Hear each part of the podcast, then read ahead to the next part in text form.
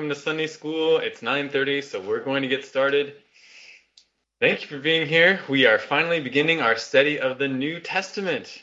Yes, we've spent more than 2 years getting a sense of the Old Testament, a chronological study through the Old Testament.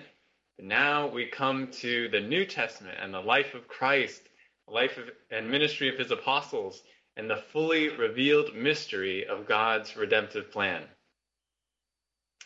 Uh, this is an exciting time. Hope you see that as an exciting time. How are we exactly going to proceed these next four quarters? Well, I'll give you a little preview here. So, our quarter themes are listed on the right of this slide. Our first theme is going to be the Messiah arrives. That's our first quarter. And the second quarter, uh, we'll be talking about the authority of Jesus. That'll be a focus on the ministry of Christ. Oh, actually, let me back up for a second talk about the first quarter first. So the on the left side are all the lessons we're going to be talking about this quarter. You can see from this list, I won't read through all the lesson titles, but roughly half the quarter we're going to spend on introductory and apologetic material regarding Jesus and the New Testament. And then the other half, we're actually going to start studying uh, what the Gospels have to say and, and a little bit of the rest of the New Testament about Jesus actually coming into the world and then preparing for his ministry. So that's the first quarter that the Messiah arrives. Second quarter, the authority of Jesus. That's our theme. There we focus on the actual ministry of Jesus in the Gospels, looking at both Jesus' miracles and his teaching. Then in the third quarter, we have our theme, The Church Begins. In this quarter, we see the death and resurrection of Jesus and the establishment of his church in the book of Acts. And then our fourth and final quarter, the last quarter of our Answers Bible curriculum, is living as Christians. And there we're going to focus on the missionary journeys of Paul, the missionary ministry of Paul, the teaching of the New Testament epistles, and then the second coming of Christ. So that's our upcoming study. I say this is a really exciting time, not only because we get to talk directly about our Lord and Savior Jesus Christ, but because I hope you appreciate by now, the Old Testament has increasingly foreshadowed and foretold and demonstrated everything that's going to happen. Old Testament's been building our anticipation. We should be feeling just like Israel did in the days of Jesus. When's God's plan going to come to pass? When will redemption move forward? When will God send his Savior? When will God remember his people? Now, I meant to show you a slide last week during our review. This is uh, based on some of the questions that I asked you. Here's a historical outline that covers many of the important events that we've talked about so far in the Old Testament. Now, again, I'm not going to read through this slide. I hope that maybe this will be useful to you. But as you just look at it, think about how history has shown both man's obvious and great needs and God's promises to meet those needs. Right at the beginning, at Eden, at the fall. We saw that man brought about through sin uh, his own spiritual death, his physical death, and total separation from God. And since the fall, man has continually manifest his rebellion and deservedness to receive the unending and holy angry punishment of God. Even Israel, God's specially chosen nation, continually turned towards wickedness no matter how many judgments God sent on his people, no matter how much he disciplined them, no matter how many blessings he gave them, no matter how many privileges he gave them, they would not remain faithful to him. Indeed, if the Old Testament has taught us anything, it teaches us the total depravity of man. Man will not turn to God. So, how could such a wretched and rebellious creature ever be saved from death and be restored to God? Yet amazingly, in the Old Testament, that's precisely what God has promised will happen. God will save a remnant and restore him. God will save mankind. And then think of the promises that we've seen. Genesis 3 the seed of the woman will crush the serpent's head, and that seed will only have his heel bruised. Genesis 22, where God said to Abraham, In your seed, all the families of the earth will be blessed. 2 Samuel 7, God says to David, Your house and your kingdom shall endure before me forever. how are these going to come to pass? Think of the other promises that we've seen given to Israel. I will circumcise your heart, God says. I will bless you. I will restore you. I will give you prosperity. I will give you dominion. I will pulverize your enemies. I will cause you to return to me and to love me. I will make a new covenant with you. I will forgive your sins. I will establish justice all over the world. I will draw all nations to worship me with true worship. How? I mean, these are just incredible promises, but when we look at mankind, we look at mankind in general and Israel in particular throughout the Old Testament, we don't see that they're going to be able to be blessed like this. They're hopeless and helpless. How do how does man and Israel in particular move from this hopelessness and helplessness to forgiveness, salvation, and blessing? Well, the answer gets clearer and clearer in the Old Testament. And what is the answer? God is going to send his Messiah. One is going to come who's going to bring these things to pass. He's given different descriptions throughout the Old Testament God's prophet, God's Davidic king, God's priest, God's messenger of the covenant, God's suffering servant, God's anointed one, even God himself. God says, I will come.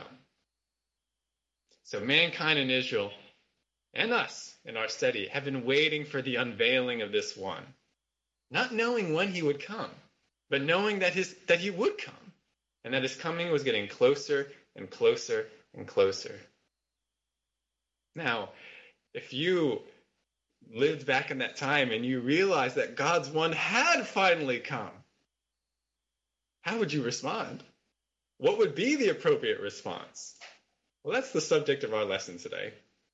Our title is, I'll just go back a slide here, or two slides here. The Messiah has come. As part of this lesson today, we're going to be looking at three different accounts. Here's our outline. We're going to first look at the account of Simeon and Anna in Luke 2, 21 to 38. We'll then look briefly at the words of Andrew, the disciple Andrew, in John 1, 40 to 42. And then we'll examine the opening of the book of Hebrews, chapter 1, verse 1 to chapter 2, verse 4. We want to ask the question if Messiah has come, how should we react? How should people react? And also, as we're moving through these passages today, we're going to make some comments about how to recognize and appreciate Old Testament quotations that appear in the New Testament. That's our plan. Let's pray. Our Father, we thank you for the revelation of your word, that you have revealed what you have done, not just what you are going to do, but also what you have done in sending your Son, sending Jesus Christ, sending the Messiah. What a great, great truth that you have revealed. I pray that the people would appreciate just how wonderful it is that that Messiah has come. I pray, Lord, that you'd help me to be able to explain, help me to be able to communicate that. In Jesus' name, amen. Okay, let's start with our first passage as we look to answer the question how ought we to react to Messiah's coming? Let's go to, ooh, I won't show this slide yet. Let's go to Luke chapter 2, verses 21 to 38. Luke chapter 2. So that's page 1021 if you're using the Pew Bible. Luke chapter 1, or Luke chapter 2, verses 21 to 38.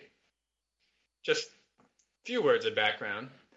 You probably know a bit about the Gospel of Luke, but just in case, this text is part of an account of the life and ministry of Jesus as recorded by a Gentile physician, the man Luke. And he wrote this account after much research and fact checking, and he also wrote it under the oversight of the Apostle Paul. So this is a trustworthy account. And of course, it's an inspired account. But Luke was very careful in the way he put this together. And he wrote this gospel to Gentile Christians. Most specifically, this gospel is addressed to a Gentile named Theophilus, probably a nobleman or a magistrate of some kind. But this is a word to Gentile Christians. All right, now let's actually look at our passage, starting in verse 21 of chapter 2, and we'll read down to verse 38. Please follow along with me as I read. And when eight days had passed, before his circumcision, his name was then called Jesus, the name given by the angel before he was conceived in the womb. When the days for their purification according to the law of Moses were completed, they brought him up to Jerusalem to present him to the Lord. As it is written in the law of the Lord, every firstborn male that opens the womb shall be called holy to the Lord. And to offer a sacrifice according to what was said in the law of the Lord, a pair of turtle doves or two young pigeons. And there was a man in Jerusalem whose name was Simeon. And this man was righteous and devout, looking for the consolation of Israel. And the Holy Spirit was upon him. And it had been revealed to him by the Holy Spirit that he would not see death before he had seen the Lord's Christ.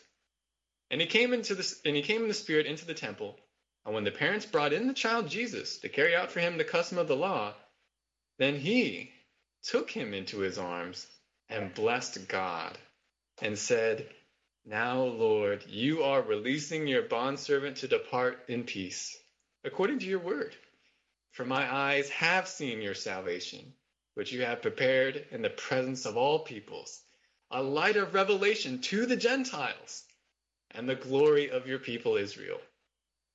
And his father and mother were amazed at the things which were being said about him.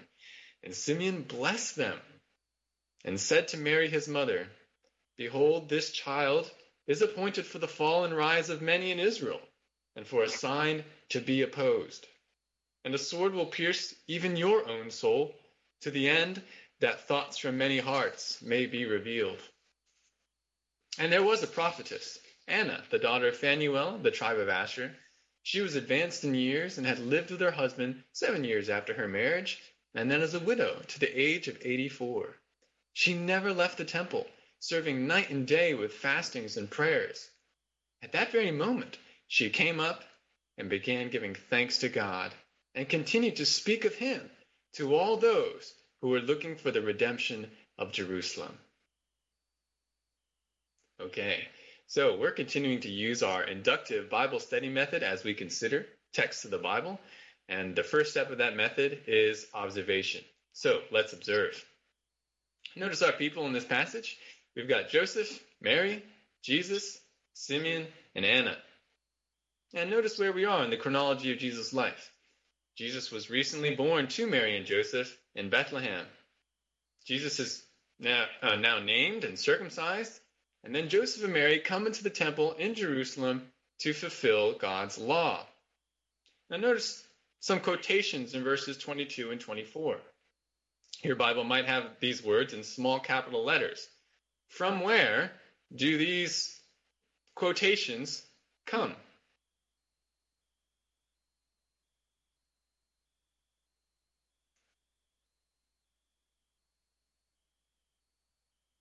Old Testament. Yeah, this is from the law. That's why the phrase the law of the Lord appears right before the, those quotations. These come from the Old Testament. Now, how can we find from where in the Old Testament these quotations come? We recognize these are quotations, but how do we know where they come from? Well, if you're using a study Bible, you should see a small letter at the beginning of each of these quotations in the text, a small letter uh, raised as a superscript you might see a small letter A at the beginning of the quotation in verse 23. This letter is a mark for cross referencing. So you can find that cross reference or references in the center column of your study Bible. Just look for the number 23 and then the letter A. And if you do so, for verse 23, you should see three references Exodus 13:2 and verse 12, Numbers 3:13, and Numbers 8:17. So your study Bible has told you this is where you can go to see where this verse comes from. If you're using an electronic Bible, if you're using a Bible app, you might similarly see letters next to these quotations. If you then click on the verse, if you just tap it, click on the verse that has that letter, your app will then display for you the various cross references as hyperlinks. That's probably what your app does. And you can just click on one of those references, and the Bible app will take you directly to that cross reference. How about that? But if you don't have a study Bible or a Bible app, well, it's not so easy, but still not that hard. If you're not using a Bible, uh, study Bible or Bible app, how could you find where these verses that are quoted here, how could you find where they come from in the Old Testament? Yeah, Rob.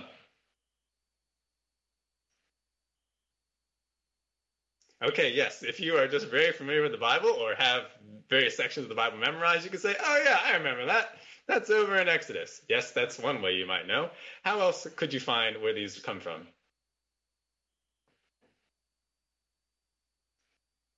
Yes, you could use a concordance.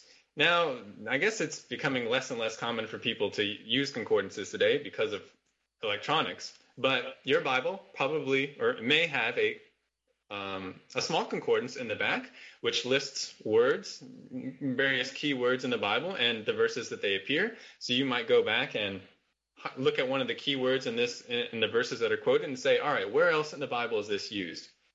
For an even better, more comprehensive search, you can use an exhaustive concordance. You have to actually go buy one, have one, use one, and um, uh, use one somewhere, and it'll give you an even more comprehensive look. You say, I'm looking for the term firstborn, and then you just go to the, the word firstborn in the concordance and see all the different places it, it's listed. And look for, in the concordance, it'll give a little bit of words around the word firstborn as it appears in each text. And you can say, okay, which one matches the one that I see here, or most closely matches the one. You can do some other things too, besides consulting a concordance. You can do an internet search, especially using a, a Bible website like Bible Gateway. You can just type in the exact words that you see here, or some of the key terms that you see here, and that'll give you all the verses in the scriptures that have these terms. Or you can ask a knowledgeable brother or sister who might have her own or might have his own uh, knowledge of where this comes from or how to get to it. So, plenty of ways that you can know where these Old Testament scriptures come from. Now, why is that important? Well, when you're studying the New Testament and you see a quotation in the Old Testament, you're going to benefit greatly in your understanding and in your appreciation if you actually look at the original. If you look at where this quotation is coming from. Because the author is bringing it up. The author knows about it. So when the author wrote it, if you want to understand the author's intention, it's useful for you to know what verses he's actually talking about. So let's actually do this for, well, at least one of these verses. Look at verse, tw- verse 24. One of the cross references in Luke 2.24 is Leviticus 12.8. Leviticus 12.8. So let's actually turn there. Keep your finger in Luke 2.24, but turn over to Leviticus 12.8. I'll turn there too, just to make sure I have the right passage for you. Uh, Leviticus 12:8.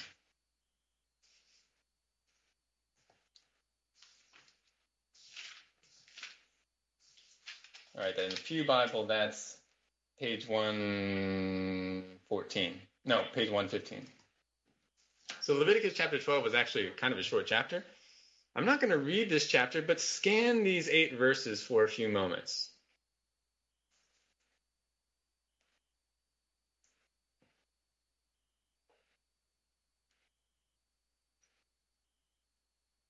Now, the passage in Luke mentioned days of purification. He says, after the days of purification, Joseph and Mary brought Jesus into the temple. According to Leviticus 12, what are the days of purification?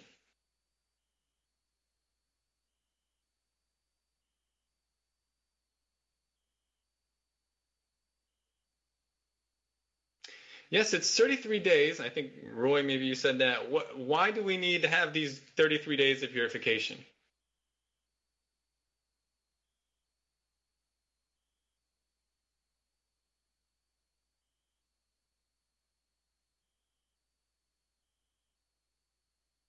What's being purified or who's being purified?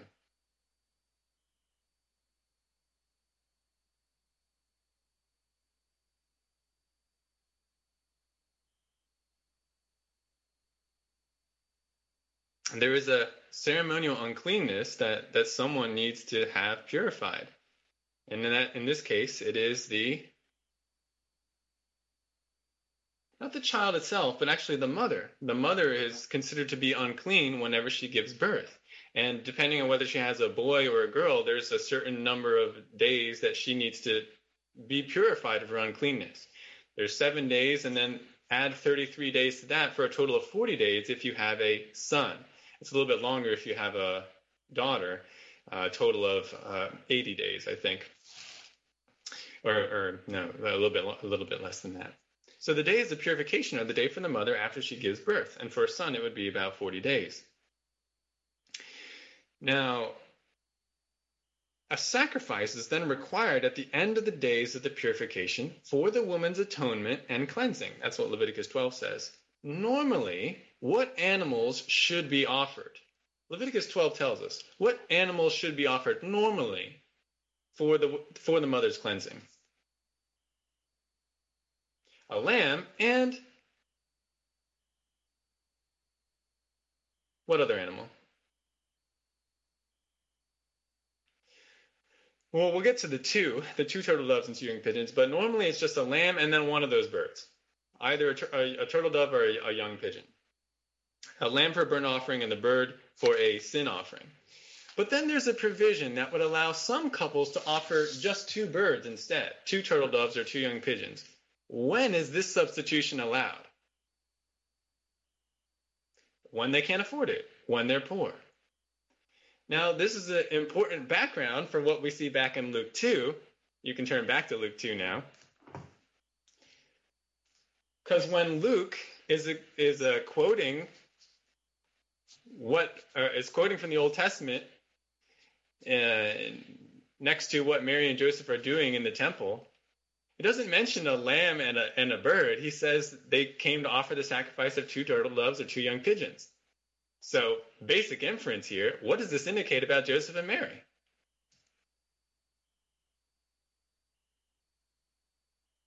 They can't afford the regular sacrifice. They're poor.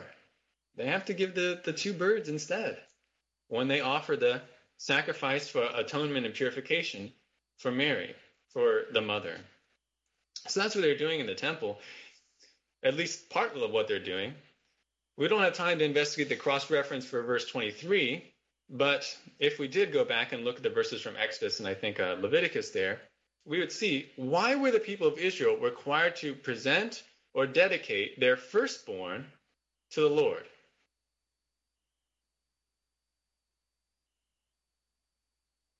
It is in commemoration of what event?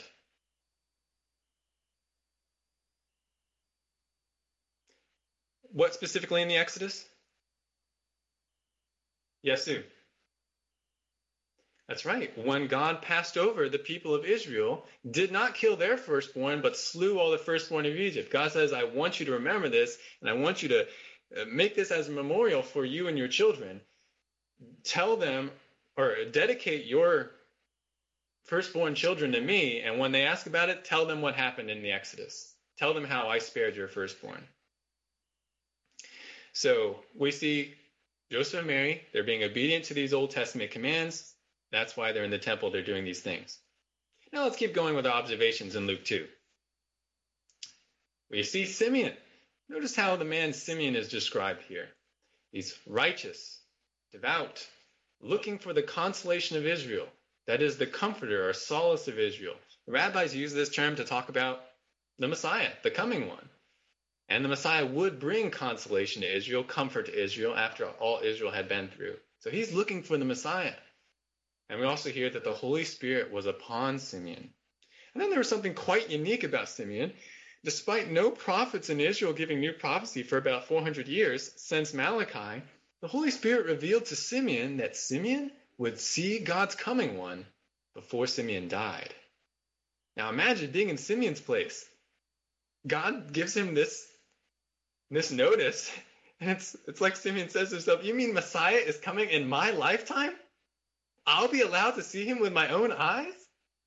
You can imagine Simeon's great anticipation. When? When will I see him? And the Spirit leads Simeon into the temple.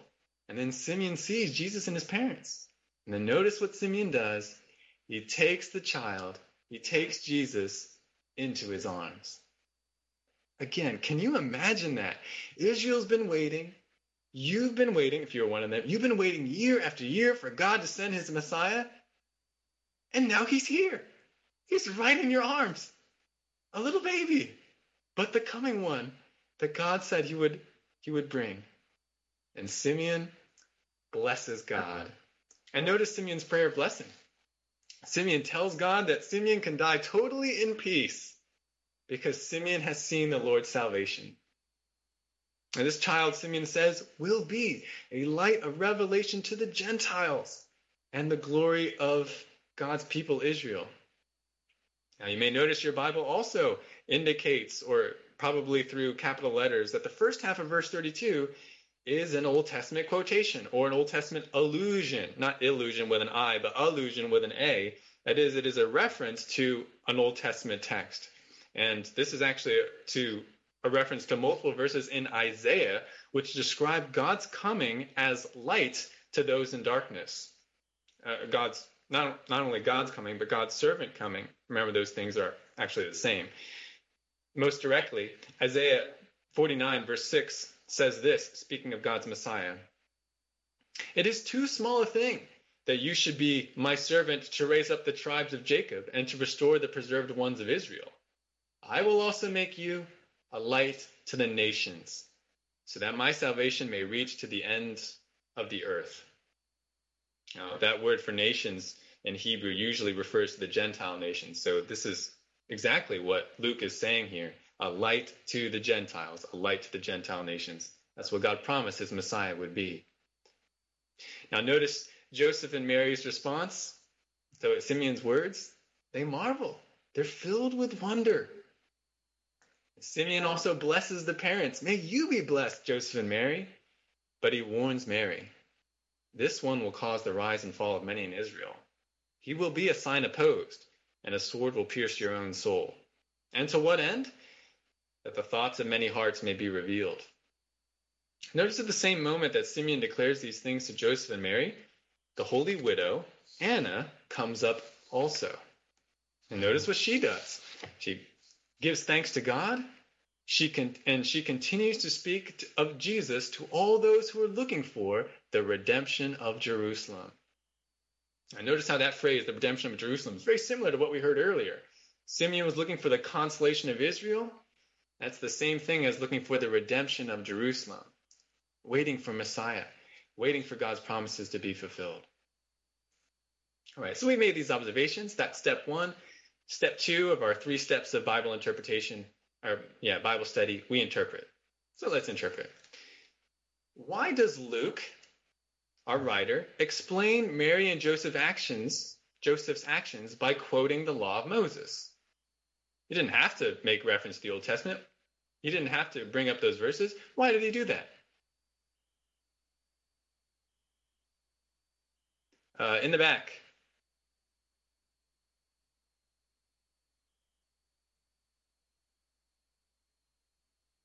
Okay, I think that's definitely part of it. It does show something about the righteous character of Joseph and Mary, that they're fulfilling the law in every way, and that's consistent with Jesus' own fulfillment of the law.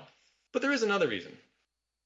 Why else might Luke find it necessary to quote the Old Testament as part of showing what Joseph and Mary are doing?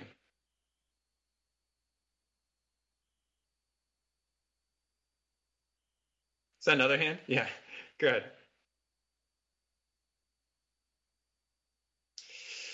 Uh, let's see. That indication that this was the Messiah.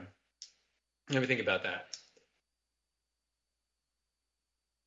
I don't know if there's anything necessarily messianic about this, the particular commands that they're fulfilling from God in the law. It is consistent with what the Messiah and maybe even Messiah's parents would be expected to do.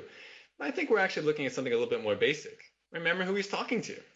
He's talking to Gentiles. He's not talking to people who are that familiar with the law. And so when he says, okay, they came to Jerusalem, to the temple, to offer sacrifices, Gentile might be wondering, for what? Why did they have to do that? Oh, well, you understand, because in the Old Testament law, there, there's some purification that they needed to do. And they needed to offer these particular sacrifices. You see, they were they were not just going to the temple for any old reason, they were fulfilling the law. This is an explanation. This is a clarification for his Gentile readers. But I think you're right, Roy, that there's um, there's a connection here about um, showing the righteousness of Joseph and Mary, and even the the pattern of righteousness that will characterize Messiah's life. Another question here: How would you describe Simeon and Anna's emotions upon seeing the Lord's coming one?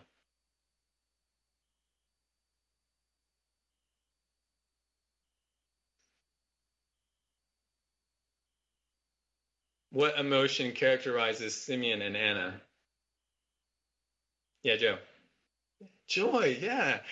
Um, we don't see terms that are that are explicitly joyful, but we see Simeon blessing God. We see Anna giving thanks. We see Simeon telling God, I can die now because I've seen your salvation. And I don't think it takes much uh, imagination to imagine what they were feeling. They were excited. They were really just glad. I think even elated. They are just filled with joy. God's Messiah has come. And that's totally consistent with what we actually see in, in the first couple chapters of Luke. There's just joy, joy, joy, joy all, all over the place now that Messiah has come. So, yes, they're filled with joy, filled with thankfulness, filled with contentment. Now, what does Simeon mean by his various warnings to Mary? It's going to be a sign opposed, fall and rise of many, a sword's going to pierce your soul. What is he talking about?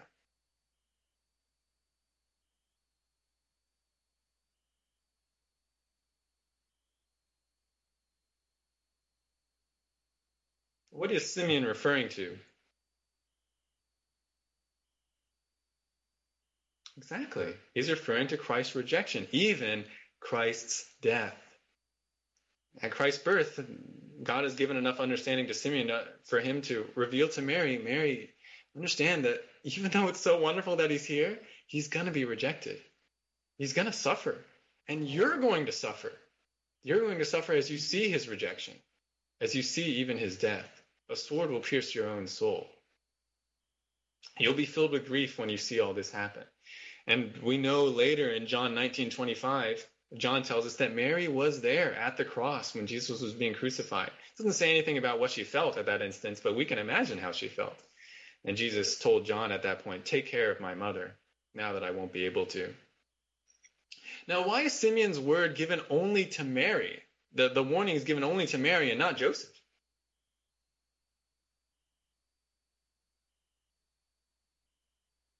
I mean, shouldn't Joseph be warned too?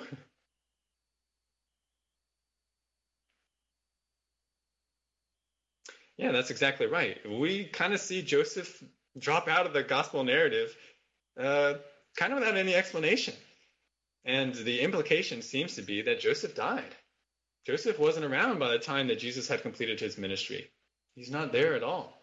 And uh, there are other indications that Joseph had died because they, they don't refer to Joseph either. They, they'll talk about Jesus' mother and his brothers and his sisters, but they won't talk about Joseph. So he seems to have died before Jesus went to the cross, which makes sense why he's not being warned here because he's not going to experience the sorrow that Mary would. Now, of course, there's nothing here about Mary being a co-redemptress by experiencing this sorrow or um, doing any sort of salvation work. He's just warning her, you're going to be sad based on what's going to happen to your son, the Messiah. But despite that, the overall attitude of Simeon and Anna is joy and uh, amazement. And Anna also declares the message or declares something about this Messiah to everyone who's there in the temple, everyone who's looking for the consolation of Israel, the redemption of Jerusalem. She starts talking about him to other people. Now, by sending his Messiah, what attributes is God displaying?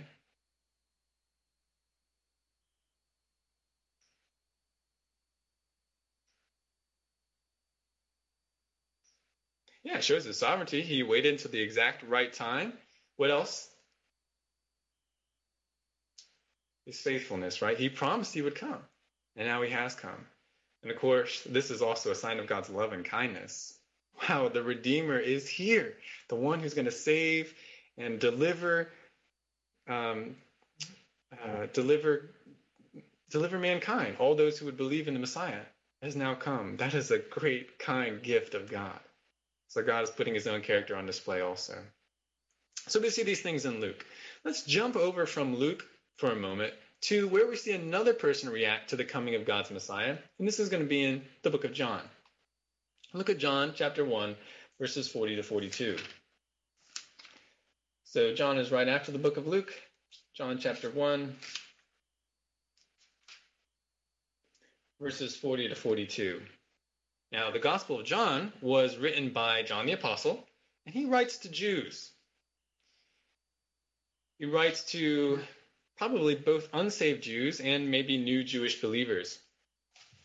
Now, listen to what John says about Andrew when Andrew heard John the Baptist declare that Jesus was the Lamb of God who takes away the sins of the world.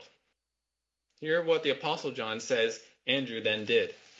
So, John 1, verse 40. One of the two who heard John speak and followed him was Andrew, Simon Peter's brother. He found first his own brother Simon and said to him, We have found the Messiah, which translated means Christ. He brought him to Jesus. Jesus looked at him and said, You are Simon the son of John. You shall be called Cephas, which is translated Peter. Okay, small passage here, but uh, some interesting things for us to notice. What does Andrew do when Andrew finds out that the Messiah has arrived?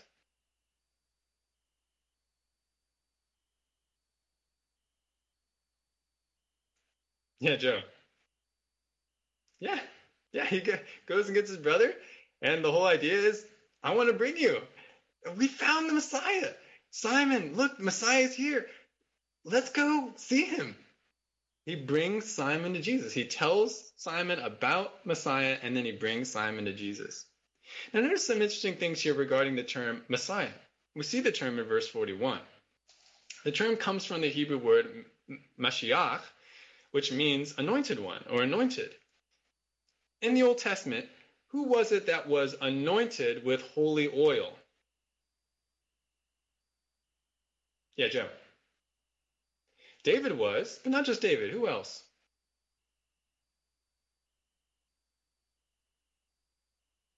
Actually, types of people were anointed with holy oil. Two main types. The priests were anointed and the kings. The priests and the kings. Originally, according to the law, it was it was just the priests, but when Israel started having kings, the kings also became anointed with the holy oil. And that did start with David, or that that did include David. I think Saul was also anointed, and many other kings were. But this anointing of holy oil was associated with God's priests and God's kings. Over time, though, the term anointed one, while it, it did refer to the king of um, Judah and Israel, it came to be a synonym for God's future king, the ordained Davidic king that God would bring in the future, the Messiah, or what we call the Messiah, the one who would restore Israel. So the term uh, anointed one, Messiah, that was the term that meant the one who's going to come and accomplish the things that God's promised for Israel. Now, remember that the book of John, though, is not written in Hebrew. It's written in Greek, as is the rest of the New Testament. And so the word for Messiah in verse 40, 41 is not the Hebrew Meshiach, but it's actually a Greek transliteration, Messias. it sounds very similar, Messias. It's just the taking the Hebrew word and putting Greek letters on it. Now, this word is almost never used in the New Testament. This is one of the two times, I think. Instead, the New Testament normally uses a Greek word which also means anointed one. And it's the term that we see at the end of verse 42. It's the term Christ. So John, therefore, is making clear to his readers Messiah equals Christ. That's why he even says Messiah can be translated into Greek as Christ. When Andrew went and got his brother, we found the Messiah, the Messias. That means Christ. We found the Christ. Now, we're very familiar with the word Christ. We use it as a synonym or an alternate name for Jesus.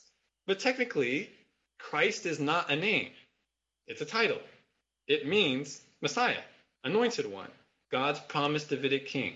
So, whenever we hear the term Christ, we're basically hearing the word Messiah and all that that connotes in a Hebrew's mind. Now, by the way, you may notice that the Apostle John also does another translation for his readers. He says that John called Simon Cephas or Kephas, I think it's Kephas, and then he says, which is translated Peter. Now, Cephas comes from the Aramaic word for stone, while Peter, Petros, is the Greek word for stone. Now, remember at this time in Palestine, many people, especially in northern Israel, around Galilee, they spoke Aramaic, which is a Semitic language similar to Hebrew, popular in the Middle East. They spoke Greek, or they spoke both. That was their normal language. So let's ask a little interpretation question back to step two of our method. Why does the Apostle John take time to translate these Hebrew and Aramaic terms into Greek for his readers? Why would he want to do that? Yeah, Rob.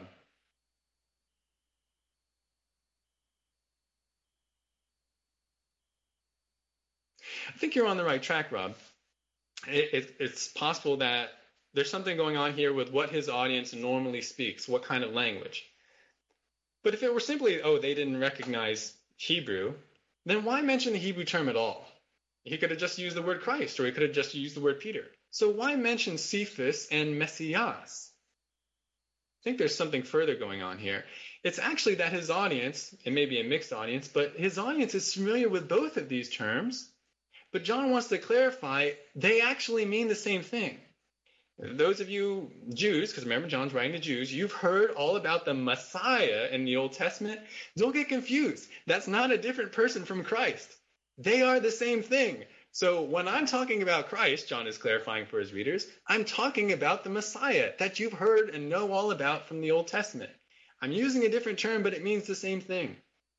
Messiah that you know from the Old Testament is Christ. And the same thing is going on with Cephas and Peter. Yes, this is what Cephas means in, in, in Hebrew. I want to clarify that there aren't two different people. There's not Cephas and then Peter. They're the same person.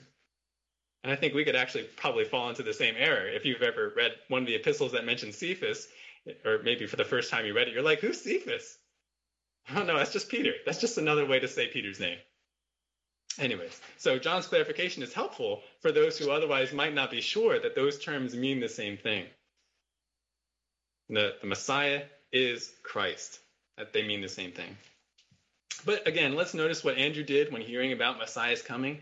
He went, found his brother Simon, told him about Messiah, and then brought him to Messiah. Now let's look at one other passage to continue to hear one more answer about how we ought to react that Messiah has come. Let's now turn to Hebrews. Hebrews chapter 1. We're going to be reading the whole chapter, just a little bit into chapter 2. So, Hebrew towards the end of the New Testament, Hebrews. Hebrews chapter 1, verse 1 down to chapter 2, verse 4. Now, just a quick word on Hebrews. The author of Hebrews is unknown, though most conservative evangelical commentators and interpreters would say it was it was either uh, certainly an uh, apostle or an apostle's associate, probably Paul himself or someone associated with Paul. There's definitely an apostolic ring to this book, even if the author cannot be determined for certain. But anyways, let's now read our passage, Hebrews 1 1 to chapter 2, verse 4. Here's what he says God, after he spoke long ago to the fathers in the prophets, in many portions and in many ways, in these last days has spoken to us in his Son, whom he appointed heir of all things, through whom also he made the world. And he is the radiance of his glory and the exact representation of his nature, and upholds all things by the word of his power. When he had made purification of sins, he sat down at the right hand of the majesty on high, having become as much better than the angels, as he has inherited a more excellent name than they. But to which of the angels did he ever say, You are my son? Today I have begotten you. And again, I will be a father to him, and he shall be a son to me. And when he again brings the firstborn into the world, he says, And let all the angels of God worship him. And of the angels, he says, Who makes his angels winds and his ministers a flame of fire? But of the Son, he says, Your throne, O God, is forever and ever, and the righteous scepter is the scepter of his kingdom. You have loved righteousness and hated lawlessness. Therefore, God, your God, has anointed you with the oil of gladness above your companions. And you, Lord, in the beginning laid the foundations of the earth, and the heavens are the works of your hands. They will perish, but you remain and they will all become old like a garment. And like a mantle, you will roll them up. Like a garment, they will also be changed. But you are the same, and your years will not come to an end. But to which of the angels has he ever said, Sit at my right hand until I make your enemies a footstool for your feet? Are they not all ministering spirits, sent out to render service for the sake of those who will inherit salvation? For this reason, we must pay much closer attention to what we have heard, so that we do not drift away from it. For if the word spoken through angels proved unalterable, and every transgression and disobedience received a just penalty, how will we escape if we neglect so great a salvation? After it was at the first spoken through the Lord, it was confirmed to us by those who heard, God also testifying with them, both by signs and wonders, and by various miracles, and by gifts of the Holy Spirit, according to his own will. Okay, back to step one of our study method. Let's observe. Notice verse 1. Our writer points out that God has spoken to the fathers in, in old days, in the prophets, in many portions and ways. But there's a contrast in verse 2. In the present, in the last days, however, God has spoken to people through whom? Well, that was the old days, the prophets in the old days, but now? Through his son. Yes, through Jesus. And then we get a number of momentous declarations the writer gives about God's Son, the one who's given God's revelation now. Verses 2 to 4 say, The Son is the heir of all things. The Son made the world. That's the Son, the, the, the one who came from the Father. Uh, I'm sorry, the, the one, yeah, like the family relationship Son, not the burning ball of fire. The Son is the radiance for the brightness of God's glory, the very brightness of God's glory. The Son is the exact representation of God's nature. The Son upholds all things with His powerful word. The Son made purification of sins. The Son sat down at the right hand of the majestic Father on high. The Son showed himself better than the angels of God, and the Son inherited a more excellent name than any angel. Now, verses 5 to 13 feature a number of quotations to the Old Testament. We don't have time to investigate each, or each of those and explain them. I recommend you check those out later. But notice how the writer uses these verses. He's drawing on what the Old Testament says, contrasting angels and the Son. Verse 5 no angel was ever called God's Son. Verse 6 angels were told to worship the Son. Verse 7 angels are ministers to and servants of God, while verse 8 the Son actually reigns as God. Verses 10 to 12 the Son created the world, but is, un- but is eternal, unlike the world. And verse 13 the Son, not angels, will receive all the kingdoms of the earth. Verse 14 also says, Angels are servants to those who will inherit salvation. And then notice the outcome of this discussion in chapter 2, verse 1. For this reason, for what I've just said, we must pay much closer attention to what we've heard so that we don't drift away. The author then explains his reasoning a little more. For if the word spoken through angels proved unalterable, unchangeable, and disobedience to that message was punished severely, how shall any of us escape if we neglect the salvation spoken by the Son and confirmed by God to men by various signs and wonders? So we've made these observations. Let's go back to step two interpretation. What is the past revelation to the fathers by the prophets mentioned in verse 1 of chapter 1? Yes, the Old Testament. This is just shorthand for talking about the Old Testament. Yes, not every single writer was uh, in the office of prophet in the Old Testament, but they counted as prophets as they revealed God's scripture and as they wrote it down. So when he says they spoke to our fathers through the prophets, he's talking about the Old Testament scriptures, which is what he actually cites in most of chapter 1. Another question if the Son is the brightness of God's glory, and if he's the exact representation of God's nature, what does that make the Son? He's equal with God. If you have the very glory of God, if you're the brightness of his glory, and if you exactly represent his nature, you have to be God because no one else can do that. The Son is God. He makes that he's making that clear. Now, what is the point of contrasting the Son with the angels? He does this repeatedly in chapter 1. Why is he contrasting this or what is the point of or I'm sorry, what is the conclusion of his contrast of the Son versus the angels?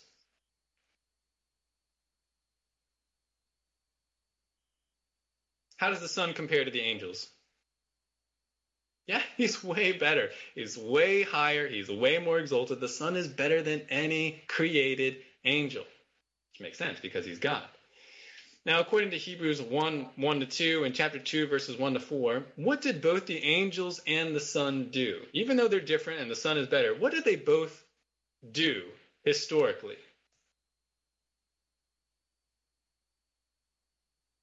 They, they both ministered in a way. Angels are particularly known as ministers.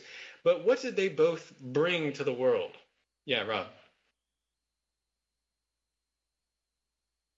Yeah, they they were messengers that brought about God's revelation. Now, sometimes this is really explicit in the Old Testament regarding angels. Uh, an angel will convey a vision to Daniel or another one of the prophets. Uh, even where it's not explicit, the angels were connected with the, with the revealing of God's Old Testament. But there's a difference in the New Testament. It's not angels who are revealing it, it's the Son himself. They're both revealing God they're both revealing what God has. Uh, they're both revealing God's message, but it's the Son in the New Testament, and it's uh, it's just angels in the Old Testament. Now, whose revelation is most important?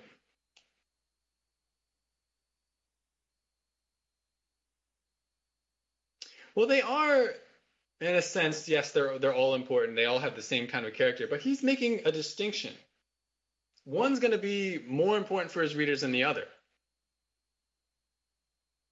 And that's the revelation of the Son. Now, this is not to say that the revelation of the Son cancels out the revelation of the angels, not at all.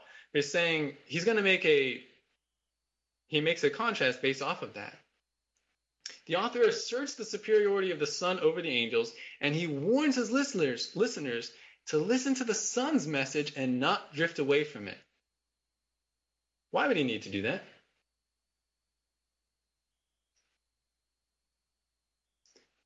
Why show it? The Son is superior to any angel, and you've got to pay attention to the Son's message and not drift away.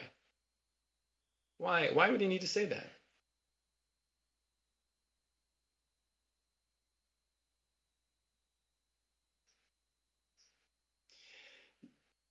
Yeah, this is uh, their salvation is, is certainly at stake if they were to drift away.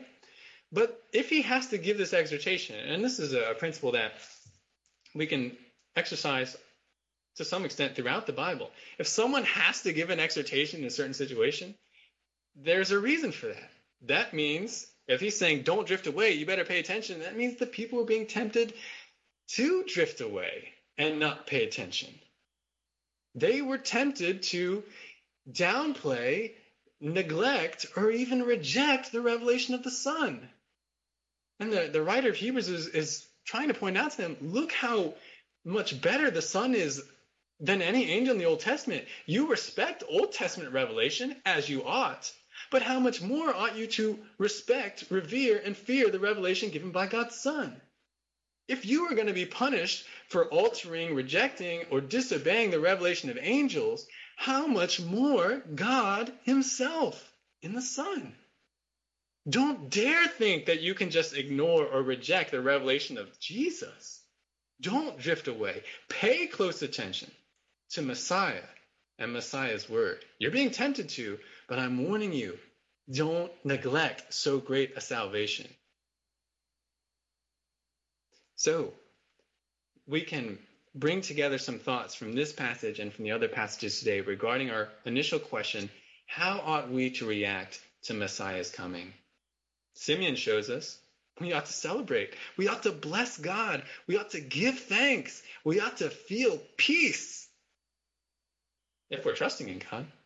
Because Messiah has come. Anna and Andrew, they also show us we have to tell others. Tell them about this great news. Bring them to the Messiah. And then the writer of Hebrews shows us a little more soberly we've got to pay attention to Messiah's message. We've got to beware drifting away from it. This is serious. Messiah has come. This is a critical message. We've got to pay attention. Now, these these reactions, they weren't simply for the time of these people. They're still true today. We should be reacting in this way. So the question is, are we? Do we? The world has long awaited um, the coming. Let me see. Do I have this on the next slide? Yes, I do. This is step three of our inductive Bible study method. Remember, step one, observation. Step two, interpretation. Step three, application. Let's think about application. The world has long awaited the coming of a Savior for helpless, rebellious men, which is what we are without God's intervention. Are we elated that Messiah has finally come? That our deliverance has finally been revealed? That light has come to the Gentiles and to Israel? Are we, are we glad about that? Are we so glad that we want to tell others about Messiah? Bring others to Messiah. That is the way that you rejoice in good news, isn't it? You share it with others. Also, have we understood the seriousness of Messiah's coming? Messiah's arrival is not simply a cause for celebration, but a notice that a critical message has come and we've got to pay attention to it. Do we pay attention? Are we careful not to drift away from it? Have we already drifted away from? Have we downplayed? Have we neglected? Have we modified what Messiah revealed about God? Do we neglect so great a salvation and therefore bring wrath upon ourselves? Truly, the fact that Messiah has come is such a great cause for joy.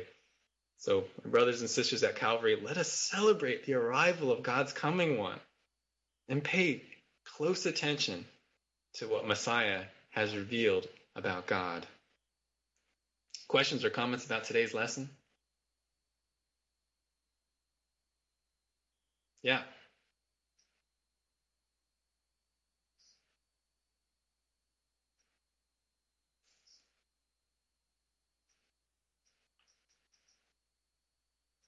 Mm-hmm.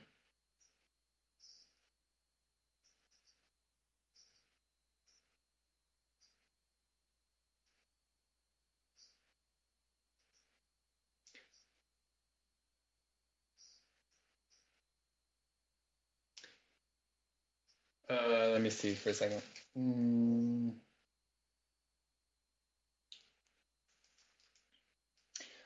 Well, in the original text, I can only answer this answer to some some respect since I don't yet have the great analyzing capabilities for, for Greek. But I do know this: in the original text, that the uh, the text was written in all capital letters and there were no spaces. So there's not going to be any indication in the Greek like, oh, this is capitalized, so this is God, and this is not capitalized, so this his does not refer to God. So when we see things capitalized like his in our Bibles, that's a help from the translator saying the sense of this passage grammatically and contextually is this has to be God here. And I think that we can appreciate that even if we don't have a great knowledge of Greek, because we can say, well, if you're the exact representation of or the, the he in, in context that has to be referring to someone else besides the son, and the only other one mentioned here that makes sense is God, uh, specifically the Father, but God as a triune God. If he's the exact representation of that God and the brightness of his glory, he has to be God. So the way it's been, the way that he that his is capitalized, it is justified in, in these verses. Any other questions or comments? That's a good question, Bill.